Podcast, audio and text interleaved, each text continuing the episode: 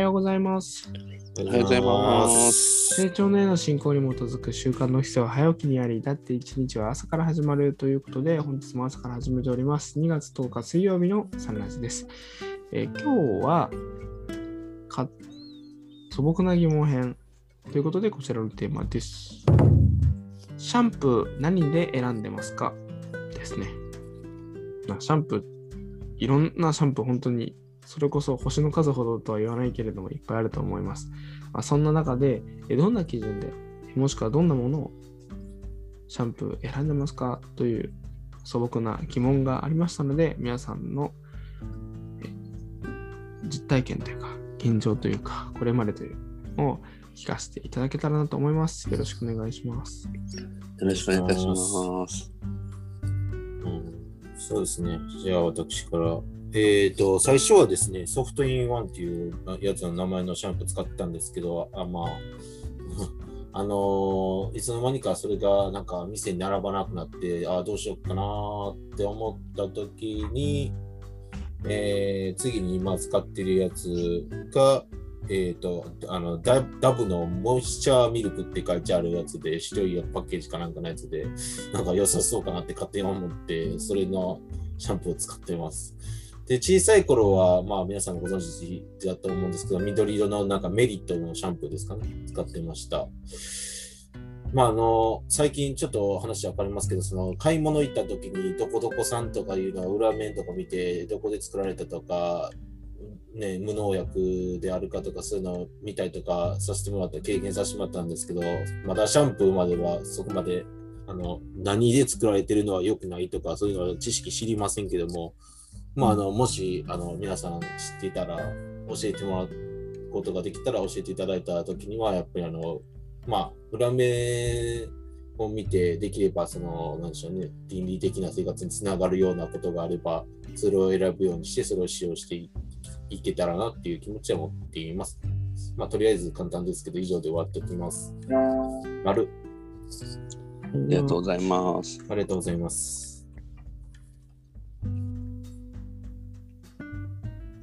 そうですね。じゃあ私も、私も恥ずかしながら、えっと、もうほんとシャンプーは、えー今日を機に、えー今日、今日勉強させていただくこといただいたことを機に、えー変えていってみようかなという気持ちでいます。えーというのも、えー選んでる基準が、えーま、一応、あのその、なんだろう、使い捨ての容器ではなくて、えっと、詰め替え用ボトルにはしてるのはもう間違いないんですけど、ただ、えー何で選んでるかって言ったら多分、価格、価格と若干のそのお店で並んでる時に、えー何がどう優しいかは分からないけど、環境に優しいという札が一応くっついてたものをなんか買ってきてるなと思っております。えーでもなんか、そうですね、先ほどの話をとかいろいろ聞いてたら、ちょっとシャンプーって実際自分の中であんまり考えたことなかったなってこと思ったので、今後、えー気をつけたいなと思いました。高校生の時は、なんか、環境のこととか全く考えてなかったので、あのーなんかこう、髪質、なんかもっと柔らかくしたいななんていうこと勝手に思ってて、えー世の中の髪サラサラな女の人が使ってるシャンプーをリサーチした結果、絶対ラックスでしょみたいな感じで、ちょっと、えー高校生のにしてはアルバイトをして結構買ってた感じだったんですけど、なんかこだわってたこともあったんですけど、今は銘柄のこだわりはなく、なんか環境に良さそうなものというものを多分選んでいるんでしょうけど、実際のところは私が買いに行ってるわけではないので、あんまり見たことがないというか、うん、なんか浴室にあったものを使ってる感じの、えー恥ずかしい感じです。丸ありがとうございます。ありがとうございます。うんうんいいですか？はい。もう一回思うんですけど、あの、はい、なので我が家はあの保育園のお友達に教えてもらってあの低肥毒って言って何でもこの体に塗るものとかシャンプーとか石鹸もそうですけど全部なんか皮膚からいろんな成分ですくんだよっていう話からまああの無駄にいいやつのシャンプーに変えませんか？っていうのを あのお友達がやっていてでそれでいろいろ教えていただいた時になんか日本のシャンプーはほとんどのメーカーが今はいいメーカーもたくさんできたけどあの洗剤を洗剤をただ、まあ、薄めているっていうかよく取れるかもしれないけどあまり良くない石油由来の成分が入ってるんだって話を聞いてあそうかって思ってえじゃあやっぱりあの自分はいいけど 子どもたちがねちっちゃい頃からだと長いことかけて化学成分を髪に入れるってあの皮膚を通して入れると婦人科系の病気だったり内分泌系に影響したりっていうことあるんだよなって思ったので変えてみました。でそういうものが入っていないですね。でコンディショナーとかも全部表からコーティングしてあの皮膚が息できなくなっちゃうような髪の髪にコーティングしてツルツルにしてるだけなんだとかすごいいろいろショックなことを聞いたので変えていとえ香りがちょっと薬膳系だったので嫌だって言われてあの臭いって言われてで、えー、なんかそれぞれみんなが買うようになってで心配はあったけどそれはそれで本人たちも考えるだろうと思ってそのままあの皆さんがそれこそ酒井さんみたいにお小遣いで買うようになったので。うん。そうかって思いながら。なのでそれですごい臭かったんですけどあの香り香りがすごくて。でもあの私自身はそういう変遷を経てあの白ハトじゃなくて成長年の月刊誌で、えー、シャンプーなくても人間はそのまま自分できれいにする能力を持ってるんだっていうのをヨガの先生かな書いてらしたのでいるんじゃないかと。もうそもそもいるのかって思ってやめてで最初はちょっと違和感あったんだけど自分であのそういう能力があるんだっていうところに行くとしばらくするとなんだろうシャンプーのアーダーコーダが抜けた感じでいい感じになっていったのであこれはいいぞと思って基本はそうしています。ででもシャンプー全く置かないわけにいかないので今はあのそういう石油系の成分をできるだけ入れてないカタカナがあんまり書いてないやつですね裏に。っていうのを選んで1本は家に置くように。で家族には今はちょっとあのオイルをの入ったなんかちょっと香りも悪くないものが見つかったのでそれを使うようにしてます。すいません長くなっちゃった、いや素晴らしいです。はい、いいですね。ありがとうございます。ありがとうございます。いや、お湯、いいですね、お湯ね。ちょっとやってみようかなっていう気がすごくしまして。いいですね。お湯は最初の方は結構匂ったりとか痒かったりするんで、頑張ってください。1ヶ月は我慢。そうです。本当に1ヶ月ぐらいですね、うん。自分、体のその自浄作用が完全に停止している感じ復活に時間がかかるので、なるほど。でも、そうなるとすごいいいですね。えー、このシャンプーの変遷っていうと、最初は家にあるもので、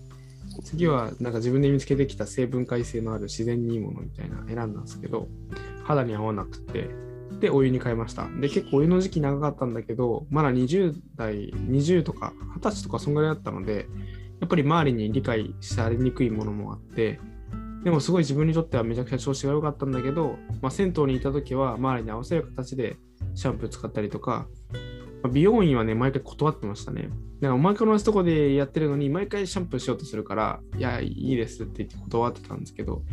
まあ、その時とかはなんかちょっと本当に無責任だなと、こう体につけるものなのに、なんかそういったところを全く考えないってなんかどうなんだろうなとか、ちょっとそういうふうにも思ってたりしました。で、まあ、結局なんか使わなきゃいけない場面があって、その使うと戻ちょっと戻っちゃうんですよね。その自浄作用みたいなものがちょっと破壊される感じで、銭湯に置いてあるやつとかって全然良くもないからなおさらなんですけど、それでちょっと石鹸に、あのほとんどのものが入ってないもの、石鹸に行ったりとか、あの自然由来のものとかにこう変えて、で、うん、まあそういった感じですね。うん、でも今感じるのはこう、食事と同じで、人それぞれ合ってる合ってないとかってあるはずだし、その住んでる地域によって変わるはずなんだけど、なんか確一的にみんな同じものを使ってるっていうのはなんかちょっとすごい違和感はあるなと。不思議、うん、本来そんなあるはずない。ってことはどこかの何かをすごい使ってるってことだろうなって思っていて、なんか、それぞれ体のその地域に合うものとか、その人に合うものっていうのがこうあるはずなので、うん。まあ、あまり、ね、気にしすぎると、それはそれで、ね、辛いので、まあ、そこまで気にしすぎないっていうのも大事かなとは思うんですけど、ただお風呂に入って回復させるつもりがダメージを与えてることはだいぶあるなと。自分がお湯を使ってた時代を思うとめちゃくちゃ感じますね。本当ツヤも良かったし匂いも全然しなかったので最初の1ヶ月ぐらいをクリアすれば、うん、だからそれ以降本当女性とかでもその匂いついてるのあるじゃないですか。うん。だからちょっとラインを超えるともうすごいちょっと嫌悪感。普通にきつい、きついんですよね。うん。だからその人の汗の匂いとか、なんかそういうのが全然不快度が減ったなと思いますね。自分がそういう感じになった時に。うん偽りの香りに対する敏感があった時に。うん。赤ちゃん。が生まれてくると、お母さんの羊水の匂いが、あのお母さんが使ってるシャンプーの匂いっていうのはよく言います。ちょろちょろ言います。うん入ってる みたいな。それはね、植物由来なのか、なんか石油系なのかは結構影響大きいかな。なるほど。恐れてもいいか。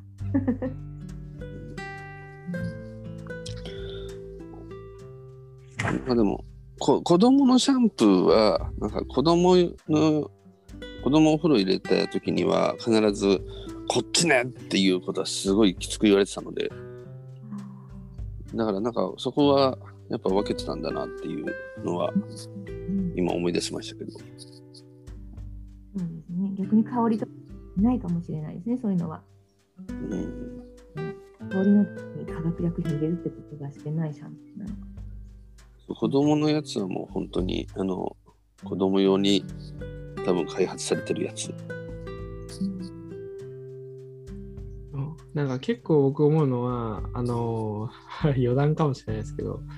お湯にしたりとか、あのー化学繊維、化学の物質がいっぱい入ってないやつにすると、これ魅力はアップするんじゃないかなと思ってて、もともとフェロモンで人を引き寄せるじゃないですか。あの動物的な意味で。でもそれを消しちゃうと、本来この適切な人を匂いで引き寄せるのに、引き寄せちゃいけない人を引き寄せたりする。たり引き寄せるべき人が引き寄せられなかったりするのかなって。だからそうやってそういうのがないと、あこの人なんとなくいい匂いだなってなると、なんか相性がいいとかってことはあるよなって思って、だからそういうのは思ってました。なんか自分のセンサーとか自分の魅力っていう面でも、こう、あまり影響？そせっかく自分から出てる、そのセンサーであり、こう相手へのなんだろう意思表示みたいなものを消しちゃってるっていうのはめちゃくちゃもったいないなと思っててのはありました特に二十歳の時それも結構もう大きかったかななるほど。俺のフェロモンが消えるとか思ったら いや、すごいな。うん考えたこともなかった。でもやっぱりに匂いって大事ですよねなんか物物とかも腐ったら匂い嗅ぐじゃないですかうん。うんで相手にそういうのつけられちゃうと判断できない適切なうん。みたいなうんなんかそう言われるとそうね。思ったりしてました。なんて言ってる間に時間になりましたね。じゃ日記読みます。2月10日水曜日です。みんな神の子である。我々は感謝せずにはいられない。みんな神の子である。我々は感謝せずにはいられない。ということで、今日のサムラジも終わります。今日のゲストは高橋内田藤田と山田でした。1週間後のテーマです。1週間後のテーマは、あ、考え忘れてました。考えます。ということで、今日も記念力を高めて明るく元気に参りましょう。ありがとうございました。ありがとうございました。